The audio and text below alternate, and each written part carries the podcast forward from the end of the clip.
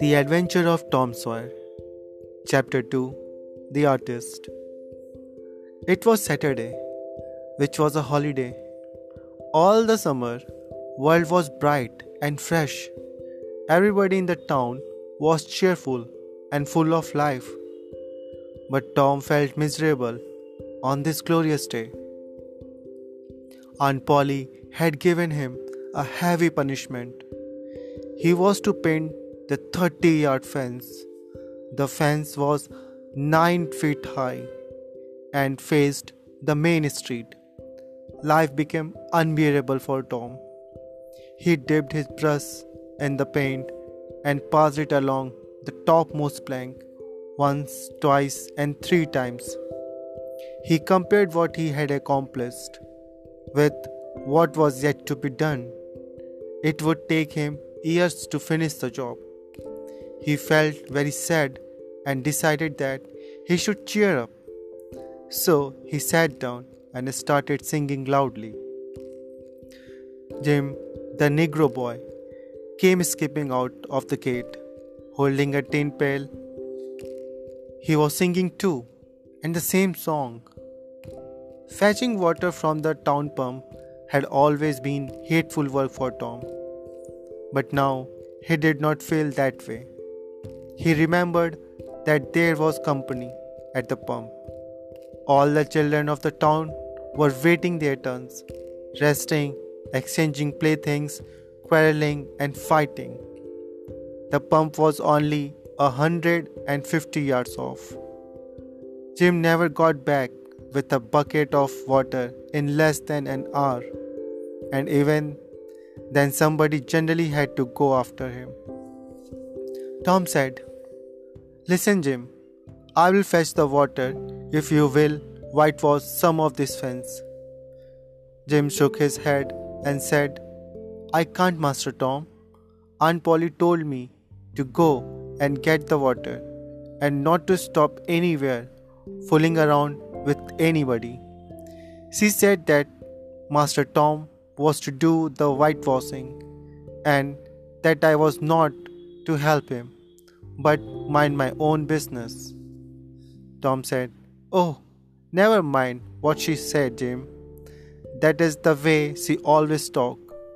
Give me the bucket. I will be back in a minute. She won't ever know. Oh, I dare not, Master Tom. The old lady will beat me to death.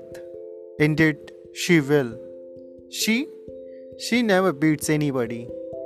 She only hits with on the head with a hairpin. This beating does not hurt anyone, nor do her anger words and threats. They mean nothing. There now, I see a smile in your eyes. I'm sure you understand. Listen, Jim, I will give you a marble. It's a beautiful white marble. Jim was tempted. A white marble, Jim, and it's a fine shooting marble too. My, that's a beautiful big marble. I will tell you, but Master Tom, I am terribly afraid of old lady. Tom said nothing but kept looking at the marble with admiring eyes. Jim was only human this attraction was too much for him. He put down his pail and took the white marble from Tom. Just then, they saw Aunt Polly coming from the field with a slipper in her hand and beaming with Trump. Immediately, Jim was seen running down the street with the pail and Tom painting the fence with great gusto. But as soon as Aunt Polly was out of sight, Tom stopped. Sadness returned to his heart. His plan of having fun on this wonderful day seemed to be going up in smoke. He took out the odds and ends of toys from his pockets. He had enough to buy an exchange of work. But would he find anyone foolish enough to enter into the bargain? Then an idea struck him.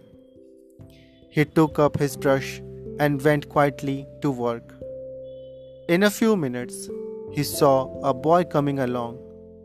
It was Ben Rogers, who never missed an opportunity to make fun of Tom. His steps were a hop, skip, and jump. He was eating an apple and making a long humming sound at intervals, followed by a deep toned ding dong dong, dong dong dong. He was pretended to be a steamboat. Ben saw Tom at work and stopped near him, wishing to make fun of Tom. He said, Hi, are you forced to work? Aren't you? There was no answer. Tom looked at his last piece of work with the eye of an artist. Then he gave his brush another gentle sweep and examined the result again. Ben came nearer. Tom's mouth watered for the apple, but he stuck to his work. Ben said, Hello, old fellow. You have got to work. Hey. Tom returned and exclaimed, Why, it's you, Ben. I wasn't looking your way. Ben saw his chance to tease Tom and said, Say, I am going for a swim. Don't you wish you were going? But of course you will. Rather work, won't you? Of course you would. Tom looked at Ben for a minute and then said, What do you call work? Why, isn't that work? Tom returned to his whitewashing and replied, Well, maybe it is, maybe it is not. All I know is that it delights Tom Sawyer. Ben was puzzled. He said, You're trying to be clever. I'm sure you don't like it. The brush kept moving. Like it? Well, I don't see why I should not like it. Does a boy get a chance to whitewash a fence every day? This was something new. Ben stopped eating the apple. Tom carefully swept his brush back and forth and then stepped back to study the effect. He added a touch here and a touch there and seemed to be pleased with the result.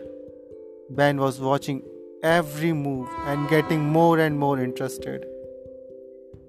At last he said, Tom, let me whitewash a little.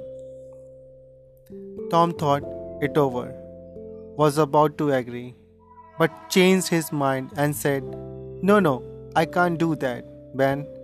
You see, Aunt Polly is very particular about this fence. It is right on the street. You know, if it was the back fence, I won't mind, and she won't either. Yes, she's very particular about this fence. It's got to be done very carefully, and I believe there isn't one boy in a thousand, maybe two thousand, that can do it as it should be done. No, is that so? Oh, come now, let me just try only. Just a little. I won't be cruel Tom, if I were you, Tom said in a voice of sympathy and kindness. Ben, I would let you try, but you don't know Aunt Polly. She will kill me. Jim wanted to do it too, but she won't let him. Sid was pinning to do it, but she won't let him either. She wants me and me alone to do it. Please try to understand the situation. If I let you to do it, and something goes wrong, she will hell loose on both of us. I will I will very careful, Tom. Please let me try. I will give you a piece of my apple for the favor. Well, try. No, no, Ben. You must not. I'm afraid. I will give you all of my apple. Tom gave up the brush with the pretense of fear in his face, but pure joy in his heart. Ben took the brush and set to work in the hot sun. Tom sat down happily on a barrel in the shed close by as a retired artist and started eating Ben's apple and planning to get other victims. He did not have to make any effort. Every little while, boys came that way to make fun of him, but he stayed on to whitewash. By the time Ben was tired out, Tom had sold the next chance to Billy Fisher for a kite, and when Billy was tired, Johnny Miller bought his turn for a dead rat and a string to swing. Thus, every new victim paid a price for being given a chance to paint the fence. And by mid afternoon, Tom had become rich. He had acquired, besides the things already mentioned, 12 marbles, part of a Jewish harp, a piece of blue bottle glass to see through, a spool cannon, a key that would unlock nothing, a piece of chalk, the glass stopper of a bottle, a tin solder, a couple of tadpoles, six firecrackers, a kitten with only one eye, a brass of doorknob, a dog collar but no dog, the handle of a knife, four pieces of orange peel, and a broken window sash.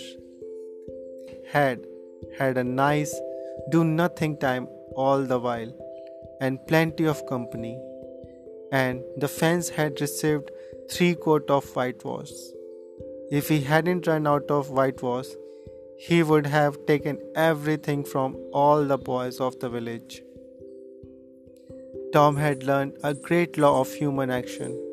In order to make someone want a thing, it is necessary to make the thing difficult to get.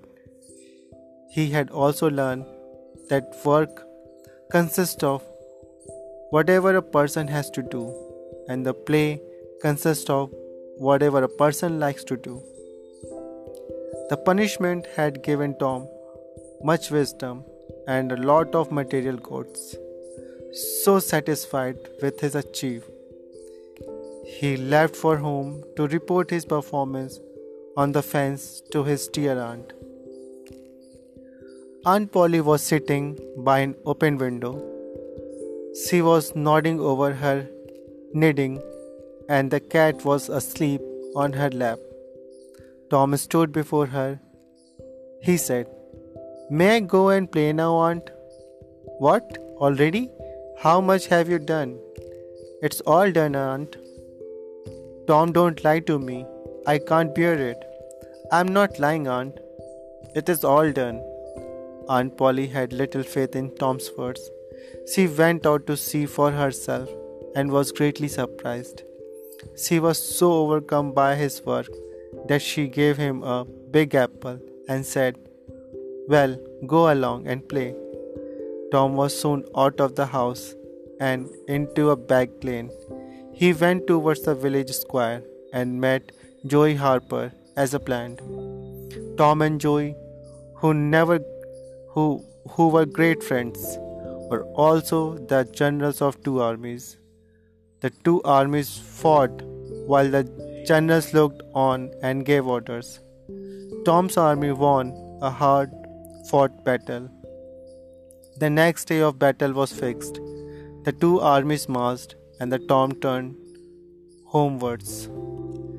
As he passed by Jeff Thatcher's house, he saw a new girl in the garden. She had lovely blue eyes. Her yellow hair was in two long ponytails, and she wore a white frock. Tom was instantly attracted to her. He tried to show off in a boyish way. The girl was going towards the house, and Tom hoped that she would notice him. Before going in, she threw a pansy over the fence. The boy was overjoyed. He picked up the flower and put it inside his jacket.